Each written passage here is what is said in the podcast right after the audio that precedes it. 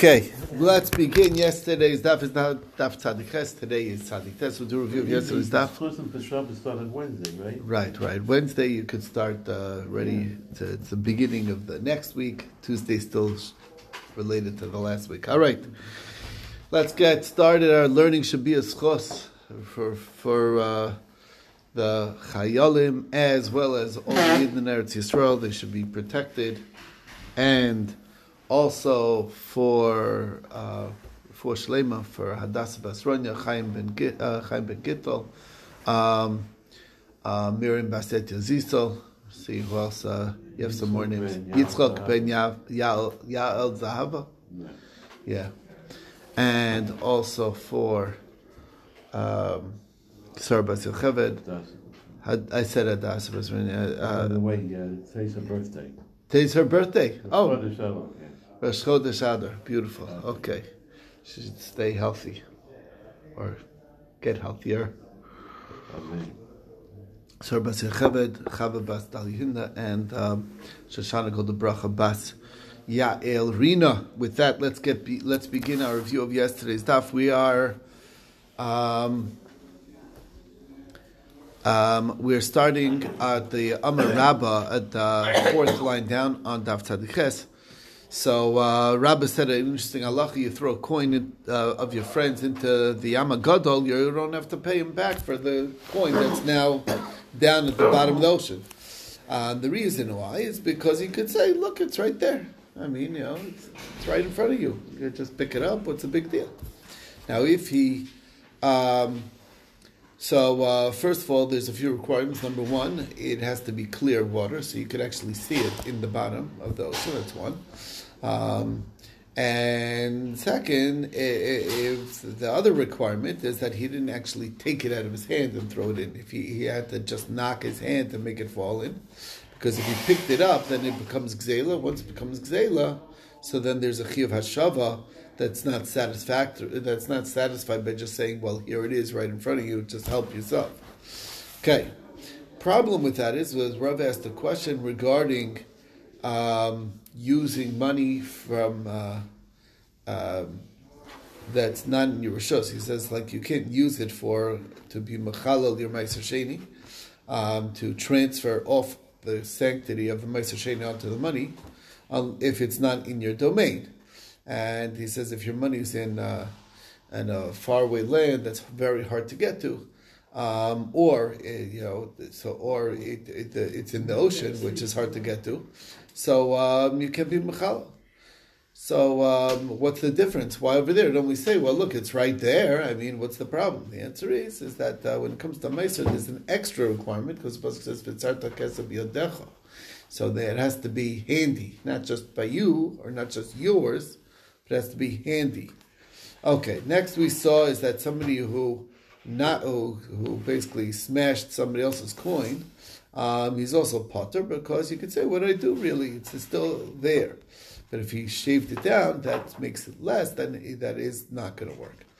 Um, problem with that is, Rav added, "It's like how is that different than when you hit a slave on the ear and cause him to go deaf?" So um, isn't that uh, he goes out free? Why? I mean, I didn't really do anything. I understand it. Uh, why is it? Why is it? Uh, why does that make him go free? So, um, so the Gemara explains that this is Rabbi Lishita, so that uh, when the person goes deaf, by definition, um, that means that you caused blood to come out. So actually, you did or mechaser him or something, um, and that's what's causing his deafness. Next, we talked about Rabba's halacha. Somebody, you know, basically made a cut in the ear of a cow of his friend. So he's potter. Um, why? Because the cow is functional as it was without that. Um, and uh, what are you going to say? Well, now it's not fit for a korban. Most aren't fit for a korban. We don't use most shtar for korbanos, so it's not really a loss. So Marav had a question on that. Why is the halacha if you do melacha with mechatos and paras chatos? You're potter dinei adam, chayav dinei shamayim, which implies that because all you did was melacha, where you can't see the effect of what you did. But if you would have uh, done something noticeable, then you would be chayav even in dinei adam. And um, um, and here you're doing something noticeable because you could see his cut in his ear. So Gemara says no, it's different. Um, really, you'll be potter even if you did something uh, like that, you know, made a direct, something that's visible. However, Chiddush is, even when it's something that's melacha, which is not even noticeable at all, basically, um, it's chayav in dinei shamayim. That's the Chiddush. So that's why it said it that way. Okay. Next thing we saw is that Rabbi said halacha, if somebody burns down somebody's shtar, you're potter, because you can say, what I burn uh, is just a piece of paper. Okay. Now, it's a paper that allowed him to collect a lot of money that he's now not able to. So Rabbi Barcham asked, wait, wait a second, Let, let's just understand, analyze the case. Do we have witnesses to know um, exactly how much is written in the shtar? If if we do have witnesses, so there's no loss at all. The witnesses can reproduce the document because they know that the money was borrowed or whatever, and they could, and they know how much money it is. They could just rewrite a new one. What are you going to say? There's no witnesses? So then how do we know what he did? Okay, who told you that he even made it? Who told you there was even a dollar written into that document? So uh, Rabbi says, no, if we trust the uh, person who burnt it uh, that, to say how much it is, so he's himself admitting that that's what it is. Anyway, but he's not even responsible for that. Um, that being said, Rav Dim Bar Chanina said that uh, happens to be that what this halacha Rav is machlokas Rav Shimon the Rabbanon, because Rav Shimon has the shita of davar ha'kar l'mam k'mam dami, and not having the shtar is a, is a loss to him of money. Um, and the same thing over here.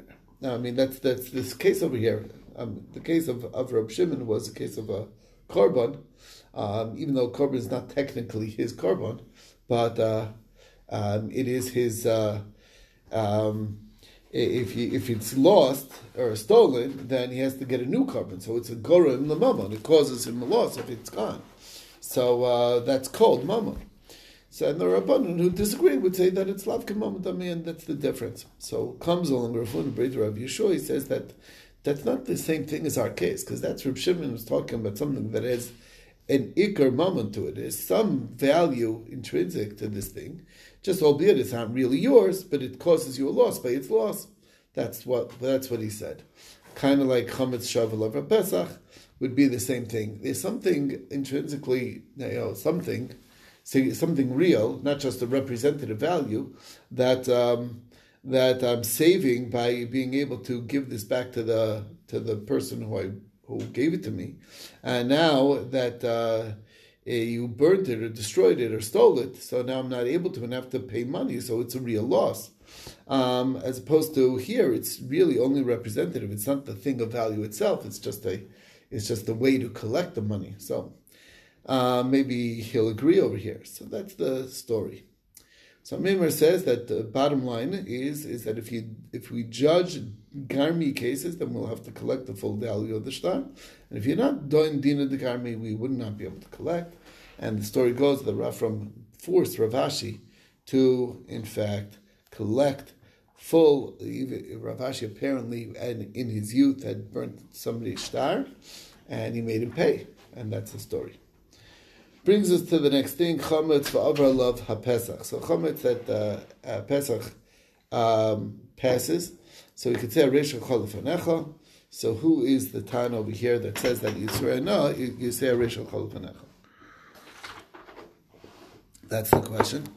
So um, Rav Chisda uh, said that the, the Tan over here is uh, Rabbi Yaakov, because the Rav Yaakov's talked about in the Brisa about a case of a, a, a shor that killed somebody, and uh, the the the Brisa says that basically, if there, if if you act fast before the gemar din, before the issue of ruling, so the sales of valid sale, hekdesh is valid hekdesh. You shecht it, the meat is mutter.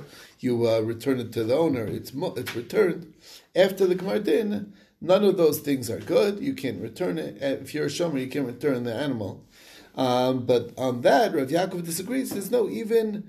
Even in the case where there's a gemar din, the shomer can return it back to the bailam and say haresh chalafanecha. So what's the machlokas? Seemingly, Rabbi Yaakov's opinion is is that in Yisrael now you could still say haresh chalafanecha, and the Rabbanim said no, you can't. So that's what we thought. That uh, that's what Rav Chisda thought that it, uh, that our mission is going like Rabbi Yaakov comes along, Rabba, and told him no, you don't have this. Not true. Obviously, everybody holds that in the story now you could say Risha Cholofanecha, because otherwise, why is there no machlokas by chametz on Pesach? So rather, Rabbi says that we're talking about over here whether you can judge an ox not in his presence. That's the question, and that's the that's the practical difference between the two sides. According to Rabbanan, that says that you need the animal there, so then they have a valid claim to the shomer. It's like, why did you bring him to court? If I, you would have returned it before, you know, before the, the court case, I would have hid the animal, and then it would have saved the ruling, and then none of there never would have been issued a ruling. You know, put it into the forest. Now it's too late, and now I can't get any benefit from it. So it's all your fault.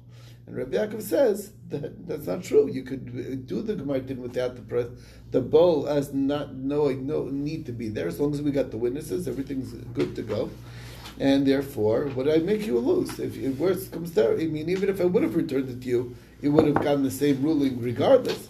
So therefore, it's not me who's making you lose. Anyway, Rav Chisda met up with Rabbi Shimon and asked him, do you know anything about Yisrael? No, maybe he's trying to find more information. And he said, yes, I do. In fact, the Pesach says, Yishev is a gzela, so why does it have to say Asher Gazal? That's something extra.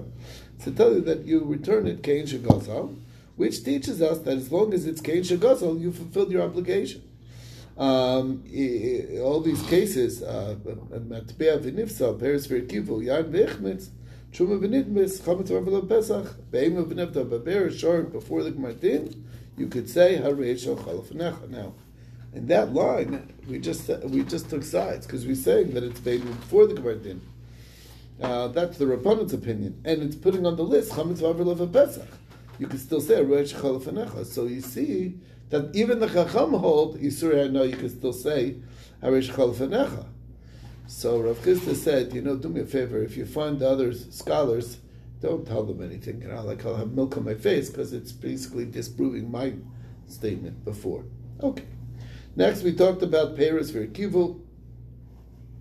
We said Haresh Cholofanecha, but didn't we learn the Mishnah that you can't say Haresh Cholofanecha? You have to say Pein Kikshas Gzela. It's contradictory. So the Gemara says it depends how much rotted. If it's all of it, then no. Yes, some of it, yes. Next, we talked about in the Mishnah. Why does there have to be a friendship between part of them, all of them? It really doesn't make a difference if they're not usable anymore. And we said you have to do give him whatever you stole, so even half of them are good. You still have to make up for those other half. I don't know. Okay. I think that's a very good question. Who cares if it's part of it? Um, I mean, that's a little what, bit. That's what I'm talking about, yeah. Yeah, I, I, mean, I, I don't know. I don't know. If you have to return it, okay, vital. Okay. There's a, the the answer. I think is is that is that when when when you buy apples. There's, it's not, you can't really, there's an expectation that there's going to be a bad One bad, that's right, that's There's right. always going to be a bad apple. Yeah, but there's no bushel without a bad apple. You know what I'm saying? Yeah. In any in any uh, environment, there's always a bad apple. So that's what he's saying. You can't complain about that. On one apple, I, I agree with you on that part, but that's a really. But I'm not talking but, about current, current, you know, anybody. We're not talking about this group. There's no, this group is no bad apple. There is no bad apple. Anyway, anyhow. But that's what I think it is. Niksasa means small amount. That that's yeah. within well, the within the expected amount. You know, there's always a bad apple. Whatever. I think that's the. But I think that is. Can't you give miksatan? Some of them. Some. But minor, minority. You talk about something that minority. Okay, that's my theory. My, that's so my answer. So you don't like what it. is a minority? Okay. Okay. Right. Don't, you don't mean, like you it. You got one. It's going to convert another one. That's also true. That's one bad apple breeds another one. Right. That's right. Right. Okay. It's never just one bad apple either. Oh, yeah. It's the Russia Shcheno, you know, bad for the for the bad person, and then the one next to him is also turning bad already. All right. So we talked about the uh, Uman, the artisan, the worker uh, who's, who's fixing things. And uh, Baruch Hashem, you gave him something to fix, and you got it back worse than you gave it to him. Okay? You usually got it back. Very common. This okay. is not uncommon. Okay, like you said, this is not uncommon. So he has to pay. He has to pay.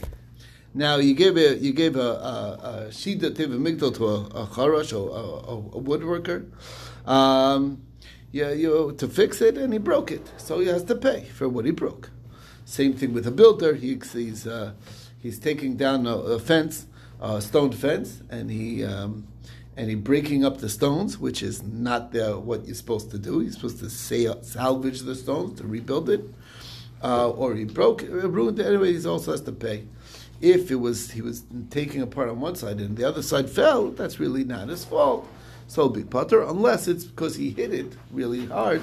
So the vibrations caused it to fall on the other side. That is his fault. And then I'll have to pay. Okay. So Ravashi said this is only where you gave a, a product, like a finished product, to the artisan. And then he's chayav to pay. Um, but like you gave him a, a, you told him to bang in one nail, and uh, that nail, uh, you know, destroyed or broke it. Okay. Uh, but if you give him wood and he makes uh, uh, make to fashion something, so you just gave the raw material. So the rule is uh, then he'll be potter for having broken it, because Uman is kona b'shvakli. So he owes you only for the wood, but he does not owe you for the broken uh, uh, the broken thing. Okay, which is a different amount. Okay. Um, and that's the big discussion that's going to continue into today's daf. This concept of uman kol b'shvachli, does the person who's the artisan who's fashioning the thing, does it, the improvements that he make, but make it belong to him basically? So we saw in the Mishnah that if you give to the uman and he ruined it, he's chayav to pay. Isn't it where you give wood? No, you give a finished product. And uh, so the Gemara says. Uh, because in the Sefer, so the Gemara says, but isn't the fact that it was written in the Sefer, Shida Tev Migdal, implied that before it was just wood? So the Gemara says, no, it was explaining. What do we mean in that case where it was a finished product that he was fixing? Um, so the Gemara says, and it makes more sense that way, because if it was, the Reish was talking about wood, then even wood, he's chayav to pay for the box. So we we don't say umar konam shvachli kal v'chomer b'shir tev migdol. He's going to have to pay for it. We got the b'shir tev migdol. Somebody says that doesn't prove anything. Maybe it's safer tana safer l'glui l'reisha. Sometimes that we have mishnayos that way, that the safer reveals what the reisha is talking about. Don't think the reisha is talking about a finished product, because we talked about the finished product in the second case. So eitim is the same halacha, and we don't say umar konam shvachli. So it, sometimes that's the way it is. And that's what yeah, that's the review of yesterday's.